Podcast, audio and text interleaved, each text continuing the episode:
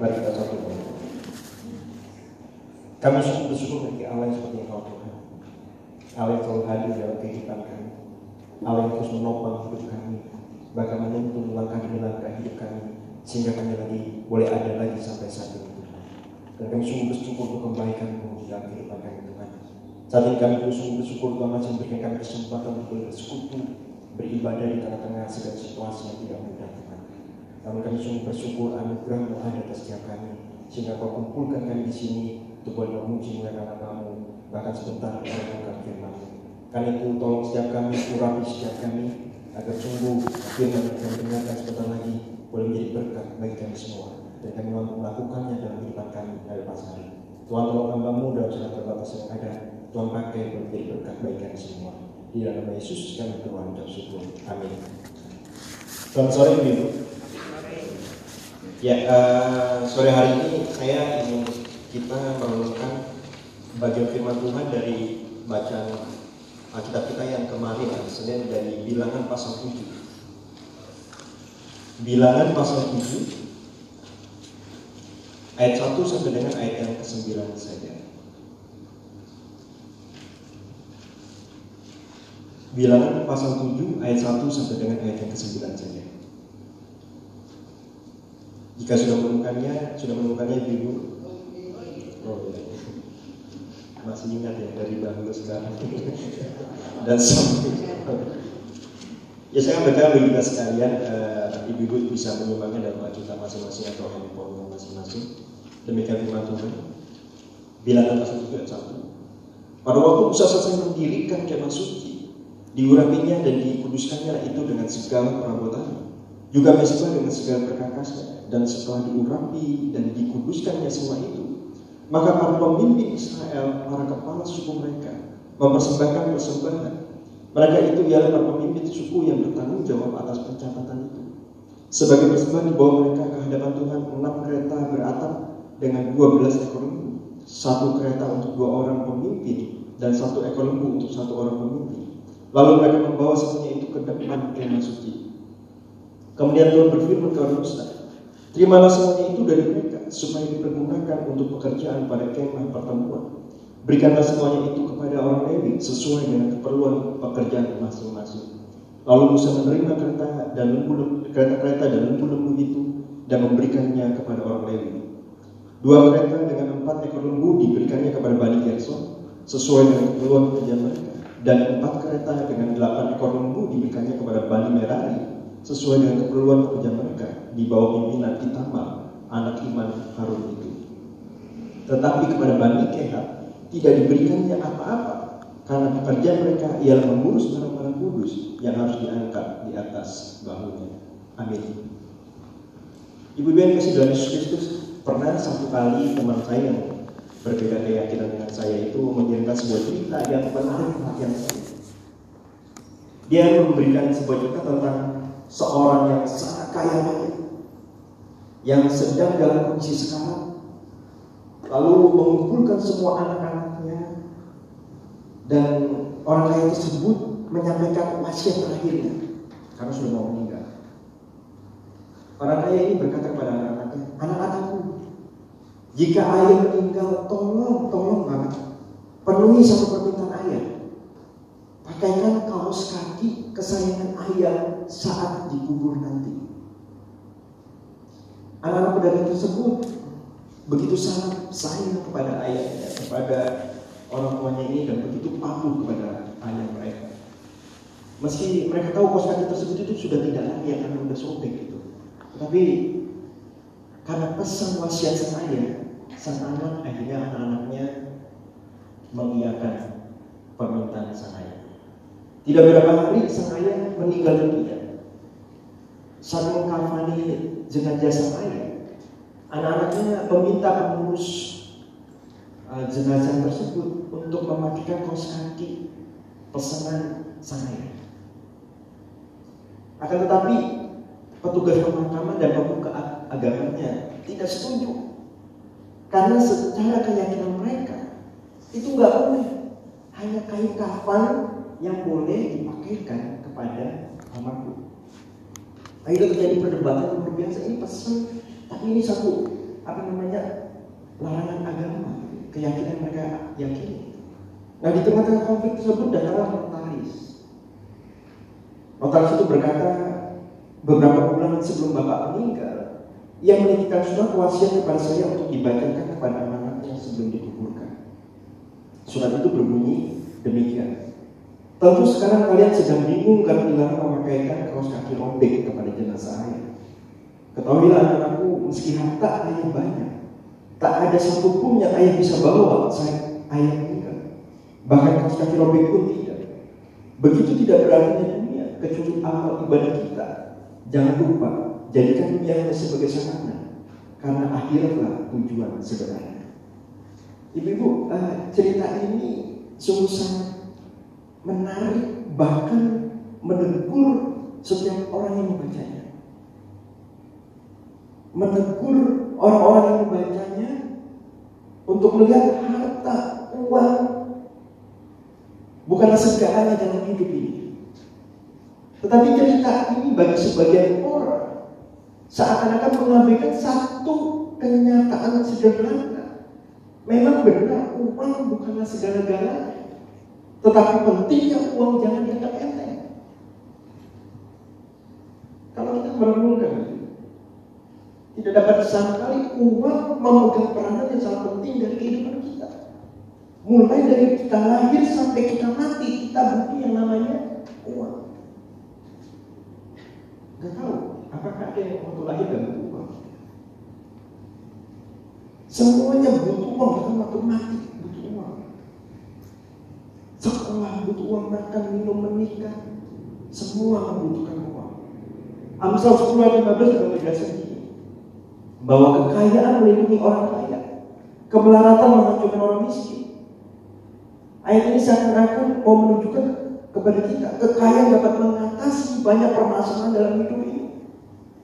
Kalau kita banyak uang, kalau kita punya banyak harta, maka waktu kita butuh rumah untuk tempat kita tinggal gampang deh. Kita gak usah beruang, langsung beli.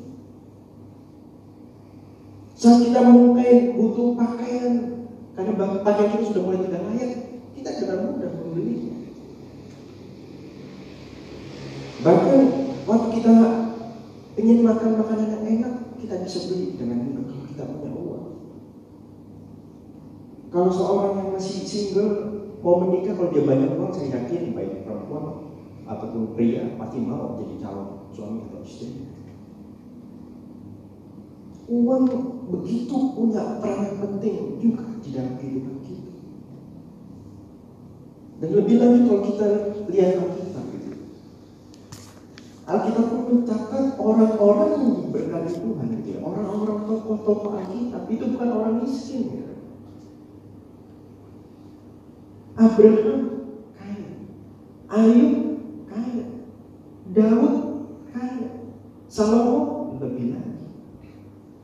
Mereka adalah orang yang kaya. Ibu melalui semua ini saya ingin mengatakan tidak ada salahnya mengumpulkan uang kalau kita tahu uang mana segalanya. Dan menjadi kaya itu tidak apa-apa. Tetapi pertanyaannya apakah alasan kita mengumpulkan uang, alasan kita memiliki harta hanya supaya kita menjadi kaya dan memuaskan diri kita sendiri. Apakah kita punya semua itu hanya bertujuan untuk memuaskan diri kita sendiri?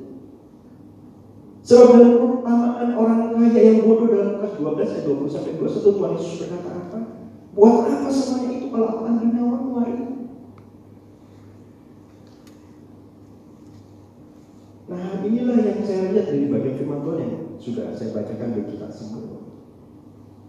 Gimana umat Israel memberikan kita suatu pelajaran?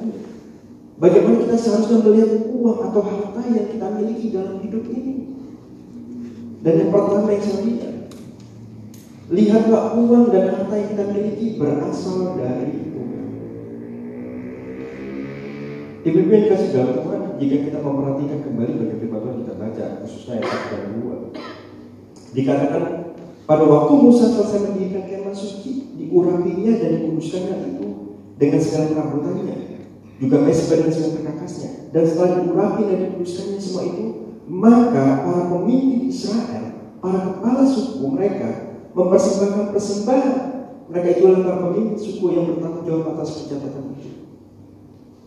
Kalau diperhatikan baik-baik di sini tidak dicatat bahwa Tuhan berfirman supaya pemimpin-pemimpin itu memberikan persembahan beda dengan jelas kalau dibaca secara keseluruhan pasal tujuh Gak ada perintah untuk memberikan persembahan. Tetapi justru mereka memberikan persembahan. Hal ini menimbulkan pertanyaan mengapa mereka mempersembahkan persembahan pada Tuhan meski Tuhan tidak memerintahkannya. Sampai-sampai dalam ayat 5 itu dalam firman Tuhan kita baca tadi Tuhan menyuruh Musa terima terima persembahan terima ambil persembahan Mengapa mereka memberikan persembahan? Nah kalau kita bandingkan peristiwa ini dengan peristiwa sebelumnya dalam Keluaran 35 ayat 21 sampai 22 kita sudah melewati bagian itu dalam pembacaan kita. Mungkin kita ingat dalam persiapan pembangunan kemah suci tercatat di sana setelah Musa memerintahkan menyampaikan firman Tuhan kepada rakyat uh, orang Israel untuk membangun kemah suci dikatakan dalam ayat 22 demikian sesudah itu datanglah setiap orang yang tergerak hatinya setiap orang yang terdorong jiwanya membawa persembahan khusus kepada Tuhan. Maka datanglah mereka baik laki-laki maupun perempuan setiap orang yang terdorong hatinya.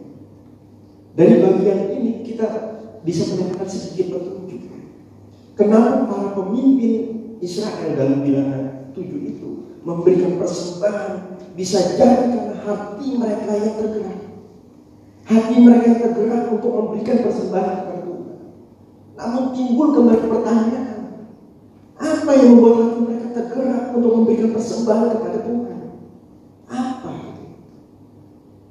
Dan pertanyaan ini waktu saya merenungkan banyak firman Tuhan ini, saya kembali melihat peristiwa persiapan pembangunan bait suci oleh Daud dalam satu Tawarik 29 ayat 12 dan 14. Nanti ibu bisa baca di rumah. Dalam bagian itu dikatakan gini.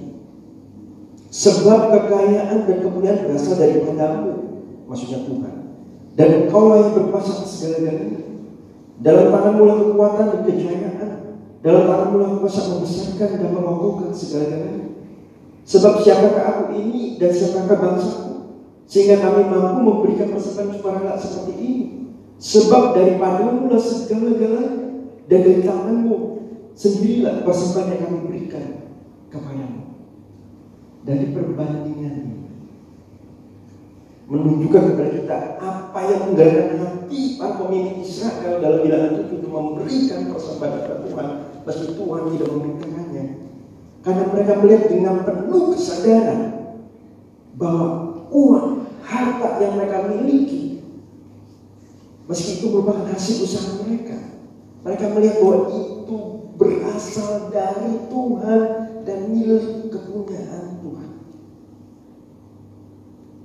Sehingga tanpa harus diperintah, tanpa harus ada firman Tuhan yang memerintah mereka, hati mereka tergerak untuk memberikan persembahan kepada Tuhan. Bukankah Roma 11 ayat 36 yang terkait itu berkata demikian? Sebab segala sesuatu adalah dari dan oleh dia dan kepada dia bagi dia kemuliaan sampai selama-lamanya. Jadi ibu yang pertama yang mau saya ajak dari bagian Tuhan ini. Mari kita belajar melihat uang harta yang kita miliki besar kecilnya. Mari kita lihat bahwa semua itu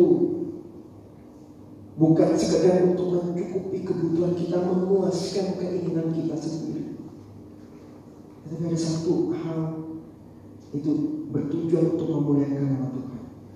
Karena itu berasal dari Tuhan. Itu milik kepunyaan Tuhan. Seorang Tuhan ternama bernama John Wesley pernah memberikan nasihat demikian. Carilah uang sebanyak mungkin, jadilah orang yang bekerja dan rajin. Tabunglah uang sebanyak mungkin, Sebab uang bisa menjadi berkat bagi orang lain dan diri sendiri. Karena itu hari ini saya mengajak kita melihat. Sudahkah kita melihat uang yang kita miliki, harta yang kita miliki, sesuatu yang berlebihan yang kita miliki, itu berasal dari Tuhan dan itu milik dunia Tuhan.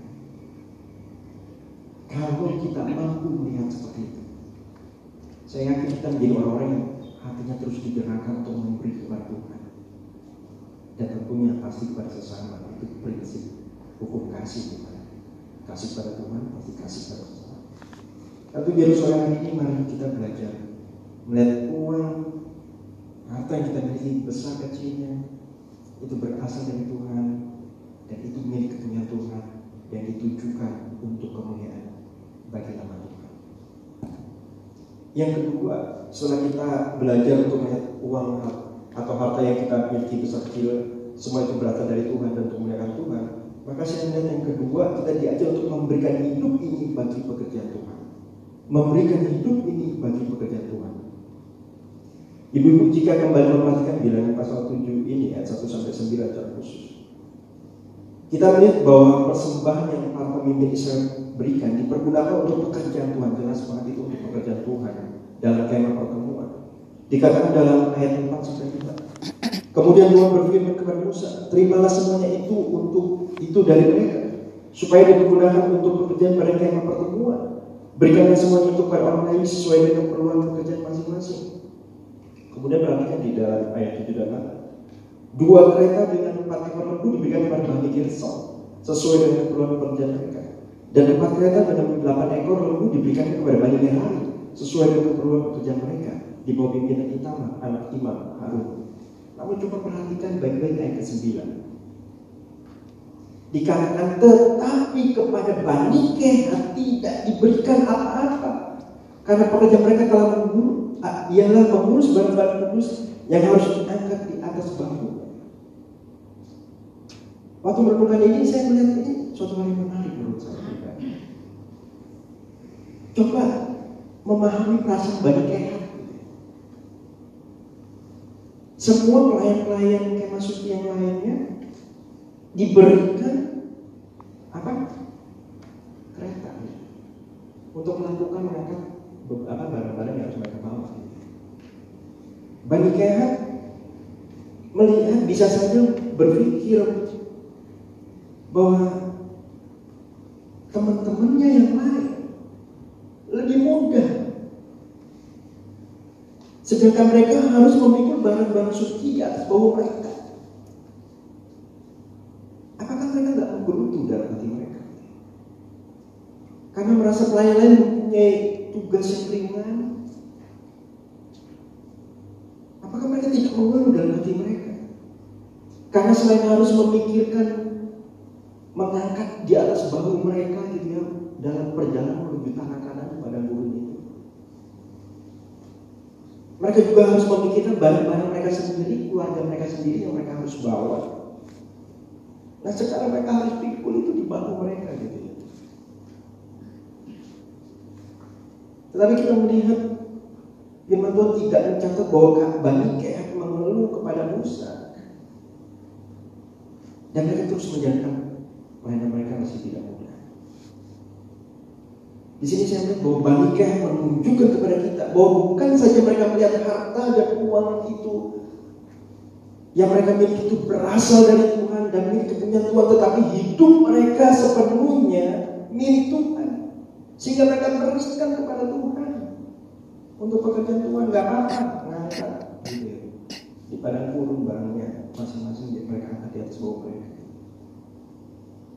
Karena mereka melihat bukan cuma uang, bukan cuma harta yang mereka miliki itu punya anak Tuhan, tapi hidup mereka juga punya Tuhan. Sehingga mereka memberikan hidup mereka kepada Tuhan untuk melakukan pekerjaan. Ibu seorang presiden Amerika mungkin kita pernah dengar atau sering kali mendengar seorang presiden Amerika pernah berkata, jangan bertanya apa yang negara ini bisa berikan untukmu gitu. Tetapi tanyakan apa yang bisa kamu berikan untuk negaramu. Jika saya boleh memparafrasekan kalimat ini dengan konteks Banikeha, maka saya ingin mengatakan jangan pernah bertanya apa yang sudah Tuhan buat dan berikan kepadamu. Tetapi tanyakan apa yang sudah kamu buat dan berikan kepada Tuhan. Hari ini mengajak kita untuk merenung. Bagaimana dengan kita? Masihkah kita memiliki alasan untuk berkata kepada Tuhan, Tuhan saya tidak punya uang Tuhan, sehingga saya tidak bisa ambil bagian dalam pekerjaanmu. Tuhan, saya tidak punya karunia-karunia rohani Tuhan, sehingga saya tidak bisa ambil bagian dalam pekerjaanmu, dalam pelayanan. Ibu-ibu izinkan uh, saya menceritakan pengalaman hidup saya. Sehingga saya, saya juga pernah menceritakan itu. Saat saya memutuskan untuk memberikan hidup saya menjadi seorang hamba Tuhan, pernah timbul dalam diri saya, dalam hati saya untuk berhenti. Waktu saya dibentuk di STT awal-awal pembentukan. Saya merasa bahwa saya bukan siapa-siapa. Saya tidak memiliki apa-apa. Saya dari kecil sampai sebelum masuk di STT tidak pernah terlibat dalam pelayanan di gereja waktu saya Kristen. Gak pernah itu aktif pelayanan. Kalau ibu di sini banyak kesempatan, saya nggak pernah. Saya bilang sama Tuhan, Tuhan, saya ini hanya seorang mantan tukang parkir. Yang kalian saya, kalian saya itu cuma maju, maju, maju terus terus mundur stop nih lah sering juga di belakang juga ada stop atau ke belakang. Kemampuan saya cuma seperti itu tuh saya menantang seorang buruh kasar pabrik. Bikin tabung gas 3 kilo yang hijau itu. Waktu saya kerja itu banyak yang meledak mungkin hasil bukan buatan saya ya. Saya cuma buruh kasar yang biasa menggunakan tenaga saya. Saya tidak punya apa-apa Tuhan. Gak ada kelebihan dari diri saya. Saya ingat sekali, saya ingat sekali waktu di STT itu. Biasanya kalau kita makan itu ya, makan bersama itu, gantian pimpin doa. Gitu kan. Wow, buat saya itu pergumulan yang sungguh luar biasa. Gitu. Saya tahu jadwalnya kapan kan pikiran saya. Saya bergumul sampai saya dipanggil uh, dosen uh, saya, kenapa Thomas? Bu boleh nggak ya? Saya nggak pimpin doa makan gitu. Saya disuruh ngepel aja pun ada satu lantai dua lantai saya siap gitu, jangan suruh pimpin doa. Karena saya merasa punya apa-apa, saya nggak bisa apa-apa. Sehingga saya merasa Tuhan, saya nggak layak, saya nggak bisa berikan apa-apa.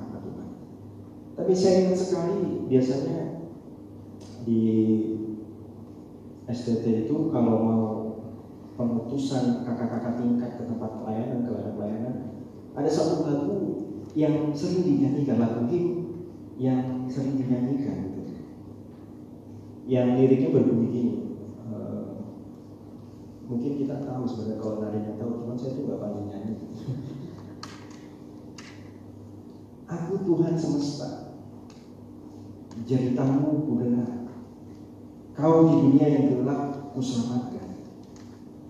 Akulah pencipta terang, malam jadi bergerak.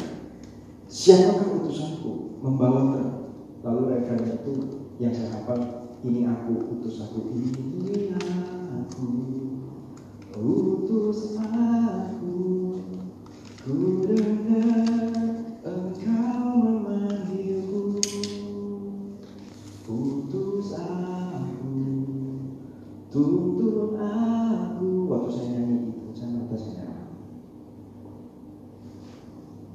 Saya bilang Tuhan ampuni saya.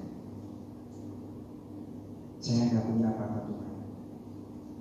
Saya nggak bisa apa-apa Tuhan Tapi ini aku putus. Saya bilang sama Tuhan seperti itu. Sehingga di dalam anugerah Tuhan Walaupun waktu kuliah sulit sekali. Namun di dalam anugerah Tuhan saya boleh melalui semua itu dan ada sampai saat ini dan bisa melayani sampai saat ini dengan segala kelemahan saya. Ibu-ibu melalui saya, saya ini saya ingin mengatakan jangan lagi ada alasan untuk tidak ambil bagian dalam pekerjaan Tuhan. Jika kita mampu melihat hidup kita adalah milik Tuhan, dan kita mau memberikan itu untuk Tuhan, maka, maka pasti ada sesuatu yang bisa kita lakukan dalam pekerjaan Tuhan. Maka ada pasti ada sesuatu yang kita bisa ambil bagian dalam pekerjaan Tuhan. Bukan firman Tuhan berkata dalam Roma 12 ayat 1. Karena itu saudara-saudara demi kemuliaan Allah aku menasihkan kamu supaya kamu mempersembahkan tubuhmu sebagai persembahan yang hidup, yang kudus dan yang berkenan kepada Allah. Itu adalah ibadah yang sebenarnya. Karena itu mari berikan hidup kita untuk Tuhan. Mari kita berikan hidup kita untuk Tuhan pasti kita akan bisa melihat ada sesuatu yang bisa kita lakukan dalam pekerjaan Tuhan. Bukan cuma di gereja ini, di rumah di mana kita berada. Pasti kita bisa ambil bagian dalam pekerjaan Tuhan. Dan pasti kita bisa berkata seperti lagu himne yang tadi saya katakan, ini aku putus Ibu-ibu yang dalam Yesus Kristus, inilah dua hal yang bisa saya berikan daripada firman Tuhan kita renungkan tadi. Kiranya Tuhan menolong setiap kita untuk belajar melihat uang apa yang kita miliki besar kecilnya itu berasal dari Tuhan dan bagi kemuliaan Tuhan. Dan marilah kita memberikan hidup kita bagi pekerjaan Tuhan sehingga melalui keberadaan kita di mana pun kita berada. Nama Tuhan boleh kita muliakan. Amin. Mari kita berdoa. Ya Tuhan Yesus kami sungguh bersyukur untuk renungan firman-Mu yang mengingatkan kami kembali Tuhan. Ajarlah kami boleh melihat segala sesuatu dalam hidup kami yang kami miliki. Harta, uang, apa pun itu kelebihan itu Tuhan. Ingatkan kami bahwa itu berasal daripada dan itu milik kepunyaan Tuhan. Dan itu biarlah ketika kami melihat itu kami tidak menyia-nyiakan hidup kami Tuhan. Tetapi kami sungguh memberikan hidup kami untuk ambil bagian dari pekerjaanmu di mana pun kami berada. Di gereja ini, di rumah kami tinggal, di lingkungan kami berada.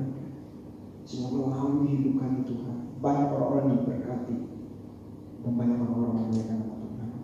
Tolong kami Bapak untuk boleh melakukan firman-Mu. Sehingga sungguh kami rindu oleh hidup kami. Kami menjadi utus-utusan yang menjadi terang di tengah-tengah dunia yang lain. Terima kasih Tuhan Yesus, terima kasih. Inilah doa kami, kami telah di dalam Yesus Kristus Tuhan yang bersama kami.